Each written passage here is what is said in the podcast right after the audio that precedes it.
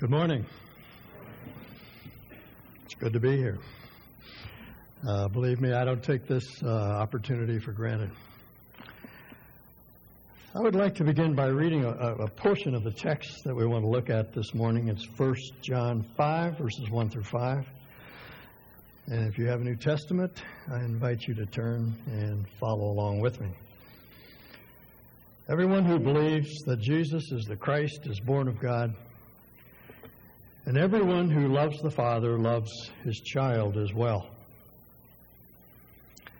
This is how we know that we love the children of God by loving God and carrying out His commands.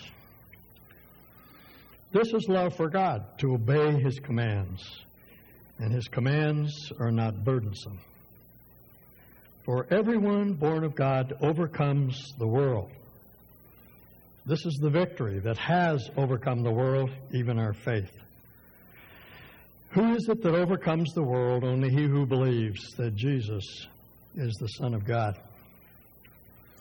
Let's pray. Lord, you have given us your Holy Spirit to illuminate your word. Our prayer would be that he would open our eyes to see and our ears to hear what you have to say. We pray in Jesus' name. Amen. Uh, John's not always easy to understand. At least I don't find him easy to follow. He is more uh, east than west. His uh, style of writing is more a stream of consciousness than it is Paul's apparently more logical way of writing. Uh, Paul uses a lot of conjunctions between his paragraphs, words like uh, for and because and therefore and and and but, so that we can follow his argument more closely. Uh, John, because he's more Eastern in his thinking, I think, uses a, a different style, which is, is, a stream of consciousness. He lets one thought stream into another. He develops an idea, a word strikes his attention, he develops that word, which leads him to another word, which he develops, and on and on it goes. So sometimes it's difficult to see the relationship between the different paragraphs. That's why I think people find uh, John sometimes difficult. But despite some of the difficulties in the text, his themes in this book are crystal clear. He has three of them truth, righteousness, and love. And he cycles his way through those three ideas three times in the book truth, righteousness, and love. Truth, righteousness, and love. Truth, righteousness, and love. Not always in that order, but he always incorporates those uh, three ideas. His way of getting the truth across to us is repetition. Uh, when I was uh, uh, in high school, which is a long, long time ago, I, I, was fortunate enough to, to attend a high school that required three years of Latin. I didn't think I was fortunate at the time, but in looking back on it, uh, I give thanks for that education. It, it helped me to understand how the English language works. We had a, a great teacher. She's about five feet two inches tall. I thought she was the Ancient of Days, but she probably was about 55. And she was really spunky, and she really loved her subject. And I can still remember standing on a chair or standing on her desk on a couple of occasions and reciting long Latin texts from uh, texts from Caesar's Gallic Wars and other other Latin manuscripts. She had a, a slogan that she put on the uh, blackboard, chalkboard, that was in Latin Repetitio est mater studiorum. Now, you don't even need to know Latin to translate that phrase. Repetition is the mother of learning, of instruction. And she, she believed that axiom. She was old school. She taught by drill. And we went over and over and over Latin paradigms until to this day, 50 years later, I can remember most of them. Repetition is a good way to teach. Now, that's what John is doing. He repeats himself truth, love, righteousness, righteousness, love, truth, truth, love, righteousness. And here in this final section, he brings all three of these ideas uh, together, shows how they're related. Now, let's talk first about the truth. Verse 1 Everyone who believes that Jesus is the Messiah is born of God. Now, as you know from, from our studies in 1 John, John is not concerned so much about informing Jews about the fact that Jesus is, is their Messiah. He's talking about the incarnation. When he talks about Jesus as the Christ, he is talking, he's referring to a particular sort of Christ, the God who became incarnate among us. See, this is the truth about which Paul or John is mostly concerned. The incarnation is what C.S. Lewis called the central miracle of Christian faith. It's the miracle that explains every other miracle. If this Jesus that we read about in the Gospels and the apostles knew and loved and lived with for three and a half years is really God, then it gives an explanation to every other miracle. If he's not, then the other miracles are inexplicable or just simply random shows of, of power. But if Jesus is God, everything falls into place. Now, this is a difficult concept to get our minds around. There's no analogy for this anywhere else in, in history or religious studies. Of the early Christians tried to state it in terms of uh, uh, axioms, aphorisms. One ancient uh, saint, one early saint said, The father became the daughter's son. Interesting. It's almost like a koan. The father became the daughter's son. G.K. Chesterton said, The infinite became infinitely small. It's hard to put it into words, but it's this idea that God cared so much about us that he incarnated, incarnated himself in human flesh. Now, as Jackson pointed out a number of times in our studies, there was a reason for, for John's preoccupation with this issue. There was a man in, in Ephesus, which was John's hometown, and the church to which uh, he addresses this book was located in Ephesus, whose name was Cerinthus, who had defected. He had apostatized. He had been in the church for a while, but he had abandoned the faith and was now uh, had now set up a rival teaching center in uh, in Ephesus. John says uh, they went out from us, Cerinthus and his followers, because they were not of us. They were never really regenerated. They were never really Christians. They just played church, played the game. They finally defected, walked away from the faith, set up their own school. Now, we know a lot about Cerinthus because a lot of the early writers of the 82nd century, uh, Irenaeus, Ignatius, Eusebius, and others, knew this man, had conversed with him, were familiar with his teaching. Cerinthus basically was a philosopher. He was a great classical philosopher. Now, that meant, I'm not going to take much time on this, but I want to, want to just remind you of some things you, you probably have heard in the past. The Greek classical philosophers were basically idealists. In other words, they believed that ultimate reality rested in the ideas, which were located in a divine mind, which they called the Logos. The Logos contained all the thoughts and words and, and uh, ideas uh, an infinite number of ideas, and that what we see around us that is material is simply a projection of those ideas. So basically, they denied the material. They went even further. They said the body is bad. So the idea of the divine mind, the Logos, incarnating itself in a body was abhorrent. So they denied it. And uh, Cerinthus set up a rival teaching center and was teaching an apostate form of Christianity. He had a lot of the ideas that we call Christian, but he denied the deity of Christ. He denied the incarnation. As far as I know, uh, every cult, every so called Christian cult, at least everyone that I'm familiar with, denies the incarnation. It's a central miracle, central issue, central doctrine in the Christian faith, which John is concerned to establish in the minds of uh, the people in the church there in, in Ephesus. And the way he goes about it is to point out, I knew the man. it's an eyewitness report. He's not writing theology, he's writing his, uh, uh, uh an account of his experiences. I knew him, he said. Remember chapter 1, verse 1? Uh, that which was from the beginning, which we, apostles, have heard which we have seen with our eyes, which we have looked upon, gazed upon, scrutinized is the word, which we handled with our hands. It's actually a word that means to embrace. I hugged him, John says. You know, young men being what they are, they love to rough, house and shove each other around and whack each other on the back. And John says, I did all of that. And he was a real man. But he was God. See? John said, I was there. I saw it. Now remember how he, begins his gospel. In the beginning was the Word. That's Plato's word. That's Cerinthus' word. The Logos, the divine mind from which all ideas emanate. In the beginning was the Word, and the Word was with God, and the Word was God. And Cerinthus would agree up to that point, but John goes on. The Word became flesh and dwelt among us, and we beheld his glory. The glory is of the only begotten of the Father, full of grace and truth.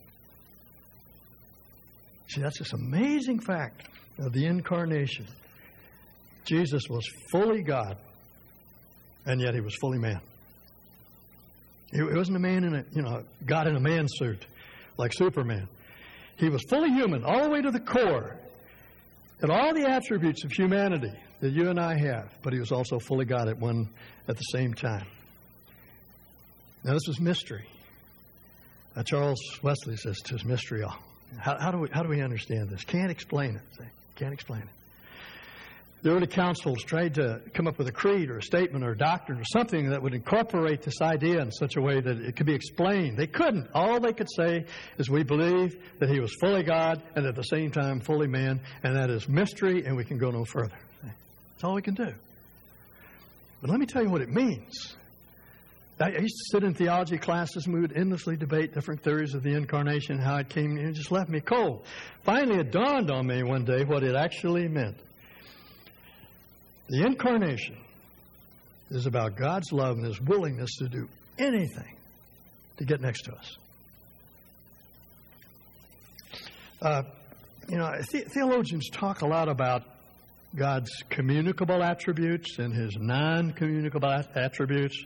By non communicable, they mean attributes like His omniscience, His omniscience, omnipresence. These, these are not communicated to us, but there are others like love and compassion and joy, and th- those are communicable. But I've never heard a theologian discourse on the humility of God, and yet that's one of his one of his characteristics. Paul put it this way: though he, Christ Jesus, was in the form of God, he uses a specialized word, morphe, means essence. He was in the essence. He was God. Paul's point did not count equality with God a thing to be grasped, but emptied himself. Of what did he empty himself? The independent use of his attributes as God.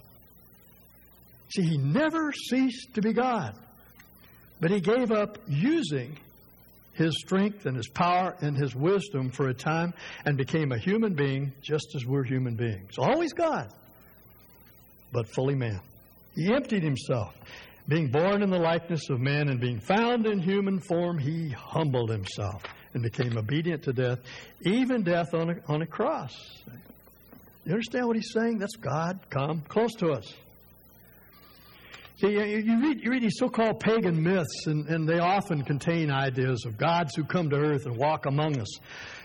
Those are more than pagan myths. Those, are, those represent the longing of our heart that God would come and get next to us, that we could know Him, that we could have, have an intimate relationship with Him. It's the hunger of every human heart, something that God has placed in our, in our being. We must have God. And the thought that He would come to us and make Himself available to us is just mind boggling. The myths perpetuated that idea. But as the Christmas carol puts it, the hopes and fears of all the years were met in Him that night. See, the myths came true. God actually came and, and walk, walked among us. Um, one, one of the big names in Old Testament theology is a German theologian by the name of Gerhard von Rad. He's not very well known in evangelical circles, but he has probably had the dominant effect upon Old Testament theology for the last 50 years. He says that the whole Bible is about God's irruptions. Now, that's not our word erupt. Uh, erupt means to break out. Uh, volcanoes erupt.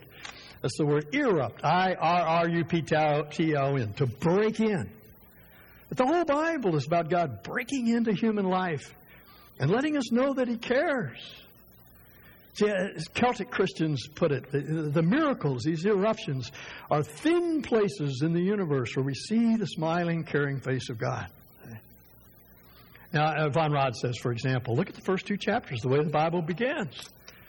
First chapter is all about creation uses the word Elohim for God, which is the generic name for God, the name that all the pagan nations use in their religions to refer to God. Babylonians, Assyrians, Canaanites. The chief god of their pantheon was El or Elohim. So in chapter 1, you have the creator God of all the nations creating the world. And you have a lot of myths and cosmologies from ancient pagan uh, uh, religions that describe a God who creates the world, but nothing like chapter 2 Read on into chapter 2. His name changes. He's no longer Elohim, he's Yahweh, which we know from his conversation with Moses means, I am with you. It's actually taken from the uh, uh, first person singular form of the verb to be. I am with you. I'm Emmanuel. Now, you, you, you see, that's, that's something unusual. But not only is his name unusual, but if I can use the, the expression, you see God getting down and dirty, down on his knees, working in the mud, making a man, and then putting him in a paradise so that he can walk with him in the cool of the evening. You see, that's God irrupting, breaking into human history, letting us know that he cares.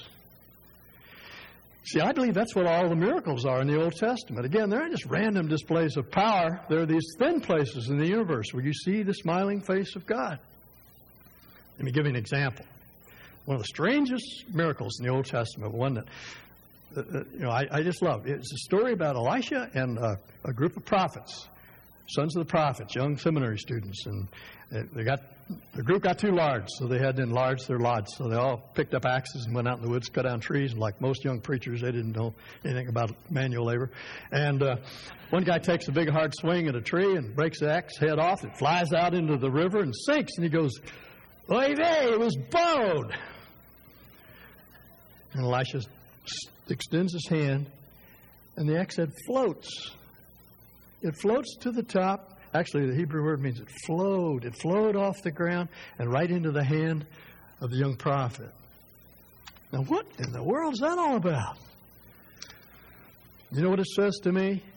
That God cares about lost things uh, lost keys, lost contact lenses, uh, lost lunker trout. right, Tim? He also cares about lost loves and lost spouses and lost health. These things matter to him. My grandchildren used to come weeping when they were little because they'd lost something or broken something. Oh, my heart would almost break too. Not because I cared about the thing, it'd be easily replaced, but because I cared about them. Now that's the point. That's the point of the incarnation. He cares. He cares. You go to the New Testament. What's the miracle that stands out, the one that's almost always referred to? It's the changing of water into wine. What in the world is that all about? Theologians say that's a foretaste of the wedding feast of the of the Lamb. Maybe. I don't know. I just see it as God wanting us to have fun.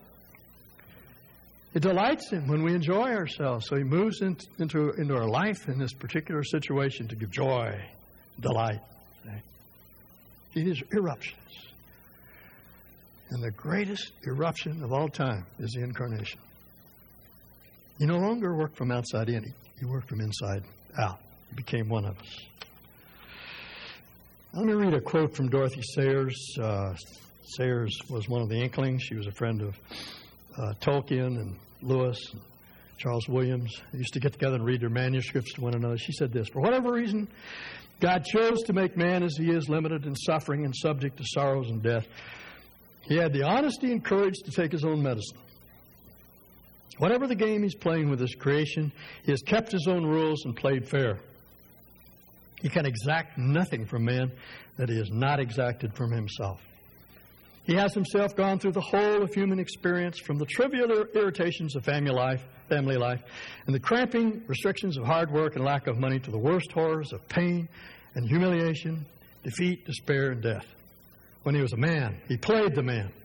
He was born in poverty and died in disgrace and thought it all well worthwhile. Why was it worthwhile? So well, why was it worthwhile?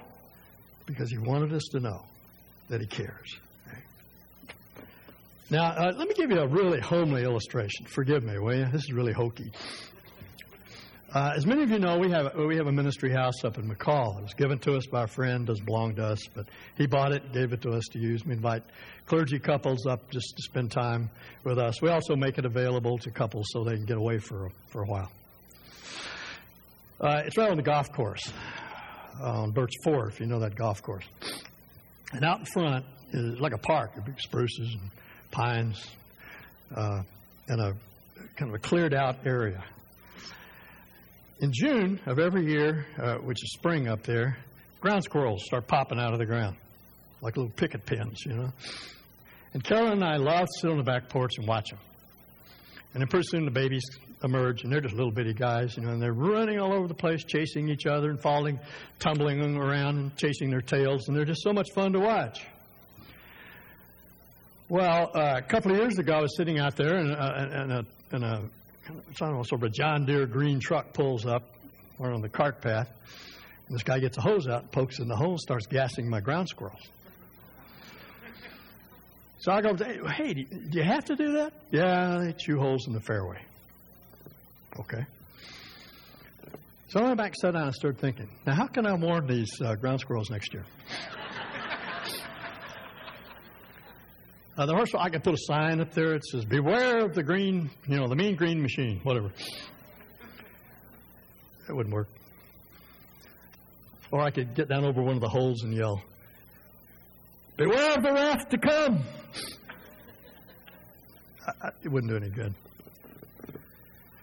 You see where I'm going? The only way that I could get that across to those ground squirrels that they're in danger was to become one of them, to be born one of those little tiny ground squirrels that could be crushed by a predator just like that, to be just that vulnerable and grow up with them so I could warn them about the wrath to come. Because I cared. See? I cared.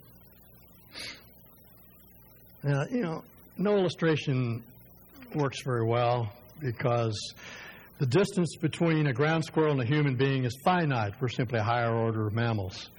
The distance between God and the human race is infinite. We have no words to express the extent to which He condescended to our level to become a human being. Why did He do it? Because He cares. Because He wants to get next to us. See, uh, someone pointed out to me this morning, I've forgotten who it was now, it, it quoted a, per- oh, it was Christian. He came up and quoted a verse in Deuteronomy. You talk about Israel. What nation has a God so near to them? And Paul picks up on that, of course. He says, closes our mouth. He's right here. He's present. That's what the, what the incarnation is all about. Now, this is the truth which, which John is, wants to elaborate upon, explicate. But this is love. You can't see it any other way. He didn't do it because he was compelled to do it. He did it because he loves us. And I don't know about you, but when I think, just sit down long enough and get, get quiet, get silent, and think about what the incarnation means, it just evokes in me an enormous amount of love for Him. Why would He do it? Why would He do it? Because He loves me. That's incredible. See, John had a clear picture. That's why he kept referring to himself as the apostle that Jesus loved. He was overwhelmed by the love of God as he saw it in Christ. That's why John says in the latter part of, of 5 1 everyone who loves the Father loves his children as well. As well. Uh, as, you, as you know, as we move through the book, a number of times John has said things to the effect, to this effect, that God loves us, we can only love him in return. Uh, Jonathan, uh, our horn player, came up after the morning service and said that uh, when he finally got around to telling Sue Ellen that he loved her, she said, Jonathan, I've loved you all along. Okay? Now, that's what God's said. You know, we, we finally get around to saying, I love you. Say, I've always loved you. Look at the incarnation. I've always loved you. Uh, and that, in turn, just evokes more love. which draws more love out of Him, which evokes more love in us. It's the only response that we can make to love Him in return. You know, uh, that's always the way in which God motivates us. He doesn't. He doesn't use. He doesn't necessarily use a carrot and a stick. He uses love to, to motivate us. Um, in, in the Old Testament, you know, there's the great commandment: "You shall love the Lord your God with all your heart, all your mind, all your strength, your neighbor yourself." Sounds very hard. How do you do that? How do you conjure up this love for God? Before he, he issues that command, he reminds them of the Exodus. And he says, I bore you up on eagle's wings. Now, love the Lord your God with all your heart. You know how eagles teach their eaglets to fly? Seems kind of harsh. They kick them out of the nest. And, you know, a little eagle is, you know, he's, he's dropping like a rock. And, and Mother Eagle swoops under him, picks him up, takes him back up, and then very unceremoniously dumps him off again. Oh, here he goes. And after a while, his little wings get strong enough that he can fly. But you just keep picking him up. and that's what God says. You, you folks were learning first steps in statecraft. You're learning how to be a nation. You were stumbling and falling, and you're about to auger in. I just kept picking you up, kept picking you up. Now, doesn't that make you want to love me? See, that's always the way God evokes a response. Yes, there are things to do, but they grow out of His love for us. Now, this, I think, uh, well, I've jumped ahead of myself. The, the, what happens to us as we begin to love God is that we begin to love others. There's both a subjective and objective side of that. I think we learn to love by watching God at work, but there's also something that takes place in our heart. It's called a new birth, regenerated. We're turned inside out. Instead of thinking about ourselves, we begin to, to think of others. And uh, this is the this is what Paul would call the end game. The, the the goal of our instruction is love. He says that's what we're all about. It's not Christians whose heads are full of a, of a lot of knowledge and theory and doctrine and charts, but people who really know how to love others. That's the key. That unlocks every heart if it can be unlocked at all. Lewis Carroll, one of his fantasies, uh, has a lock. It's running around all over the place looking for someone to unlock me, he says. I, that's what I see out there in the world, in our culture. I read a statement by uh, Frank O'Hara the other day. He's, he's a homosexual, he's gay. And, and he said, I am the least difficult of men. All I want is boundless love. That really struck me because I just realized again that the homo, homosexual condition is the human condition. A deep loneliness, a search for identity, a normal and natural love for relationship and unconditional affection. See? Doesn't difference if you're straight or you're gay. What we want is to be loved. See? And that's what opens the heart. It's, it's, not our profound theology. It's not our nifty audiovisual pre, promotions. It's Christians who love each other and, and love people in the world. That's what opens the heart. Some of you are familiar with Charles Addams' uh, cartoons. He's a cartoonist for the New Yorker. I get a chuckle out of him. He's kind of quirky. He, actually, he's dead. I died a number of years ago, but his his cartoons always had a point. Uh, there's one that was on the cover of the New Yorker a whole bunch of years ago. It showed uh, this kind of rumpled up guy in his bathrobe and bathing suit, uh, not bathing suit, his, what do you wear at night? Uh, pajamas. And, uh, he, you know, he's all rumpled and scowl on his face. He's obviously an old curmudgeon. And uh, he's locking the door to his apartment, and he has two deadbolts and a and a bolt, and a bar across the front, and a chain lock and everything, you know. And he's scowling the whole time. What he doesn't see is someone has slipped an envelope under the door with a heart on it. It's a Valentine. And I saw that. I thought, bingo. You know, here's his personal security system being breached. How's it done? By love. Now, you know, what greater demonstration of, of love than in the midst of our indifferent lives, God slips that Valentine under our door. And now we have the opportunity to do the, the same for others. There's an old story Eusebius tells about. Eusebius was the first uh, church historian. Uh, John was brought in for his final sermon to the church in Ephesus. He was close to 100 years old. He was very feeble, had to be carried in. They propped him up, and so they all sat back to wait for something profound. John says, Little children, love one another. That was the message. That's what we're all about. But here's the question What is love? My father used to quote a little poem Love is such a funny thing. It's almost like a wizard. It winds itself around your heart and nibbles at your gizzard. Is that love? You know, some get, get weak in the knees, whatever. You know, what? You know, love can just be a sentimentality. We need a definition of love. Otherwise, you don't know what you're talking about. So, how do we know what love is like? John tells us. Verse 2 This is how we know that we love the children of God by loving God and carrying out His commandments. And you see, this is how His, his theme of righteousness fits in with truth, love, and righteousness. The truth is the incarnation, which evokes love. What in the world is love? Well, it, it just amounts to righteousness. Jesus himself said that. What, what is love?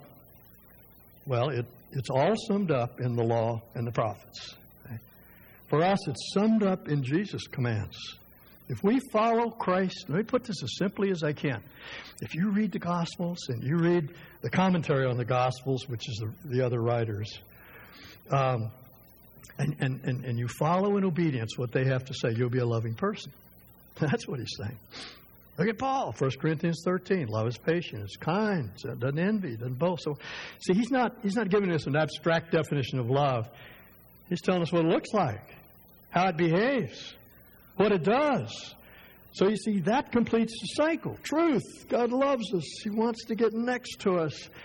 We respond to Him in love, and then He tells us what that love looks like.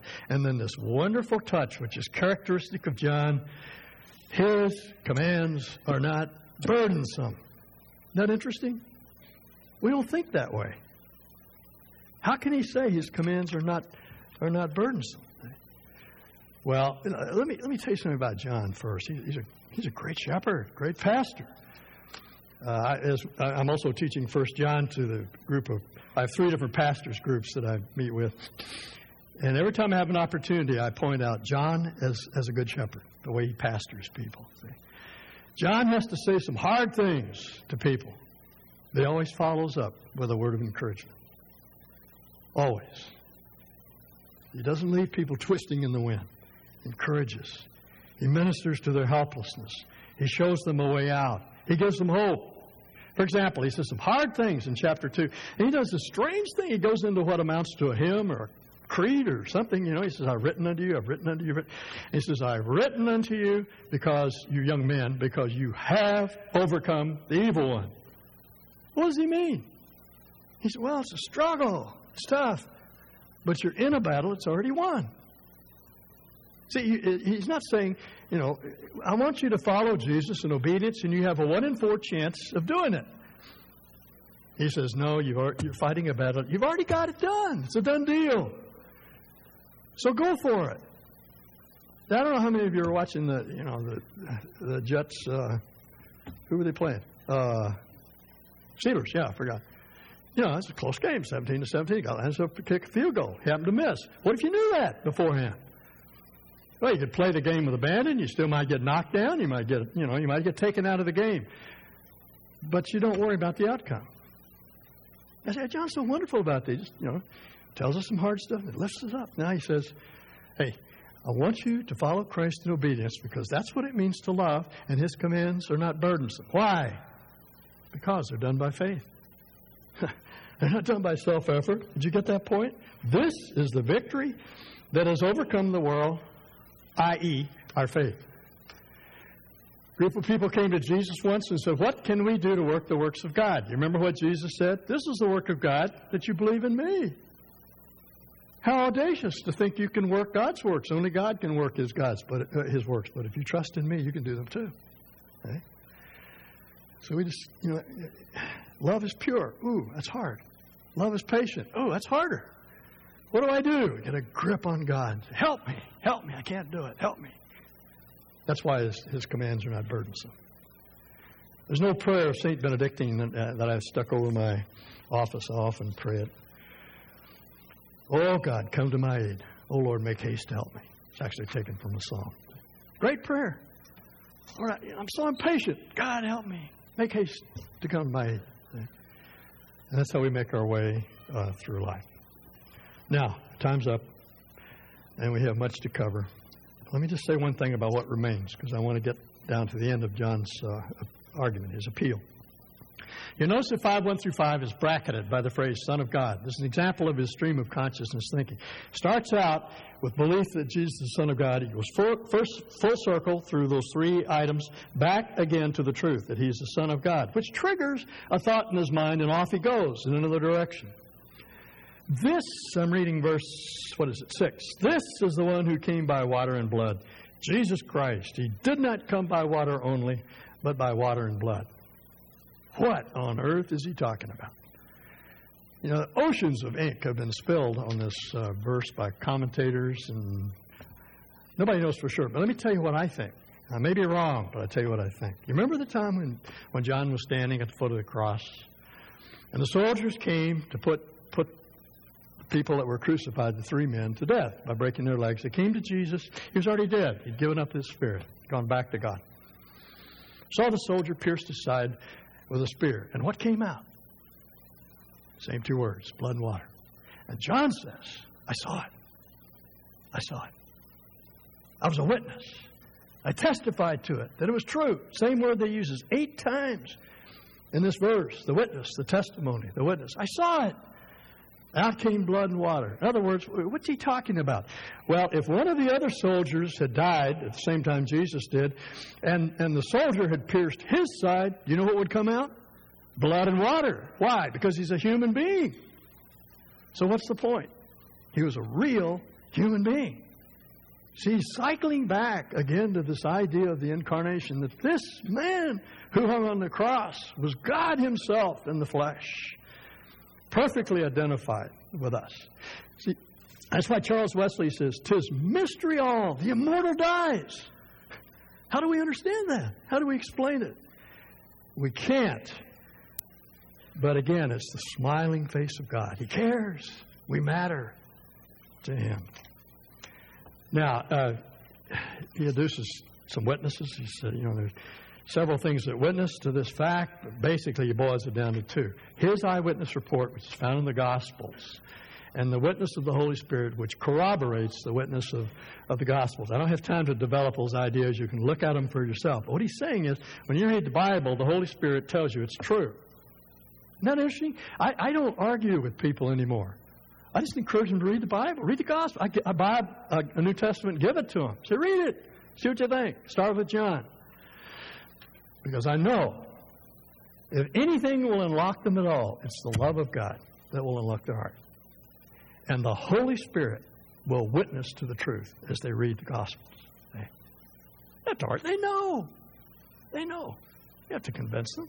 And that's why I don't. I wouldn't spend ten seconds on, on apologetics or defense of the gospel. Like Luther said, it's a lion. Open the cage, let it out. You know, just just let people read the Bible. Turn them upside down if they're really serious and they want to know God.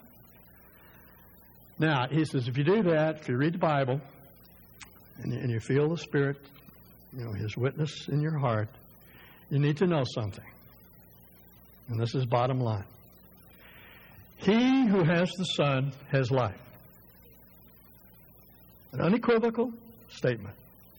He who has the Son has life. He who does not have the Son of God does not have life. No third way. No synthesis. No mediating position. It's black and white. If you have the Son, you have eternal life. That means you're joined to God for eternity. That's what eternal life is. But if you don't follow the Son, you don't have life. Very simple. Now, I want to try something, okay? We're done with this text, so you can relax. I want you to reply audibly. Don't raise your hand, just reply audibly. It's a yes or no question, zero sum question, okay? Do you have the Son? What do you have? All right, now I'm going to ask another question, and I don't want anybody to say anything. Don't raise a hand, don't respond audibly. Is it possible that you don't have the Son? Then what have you failed to acquire? Now, let, us pray. Bow your head, will you? in the quietness of your own heart, if you have not yet made the decision to follow Christ, this one who loves you like you wouldn't believe, I want you to pray with me. Lord Jesus, thank you for what you did for me. I want to follow you forever. Pour your love into my heart. Amen. Now look up. I'm going to ask you again. Do you have the Son? What do you have? All right, let's pray. Thank you, Father. Our hearts uh, just want to jump out of our skin when we read these incredible facts that you really do care. That you came all the way in order to establish your love for us. Thank you. We pray in Jesus' name. Amen.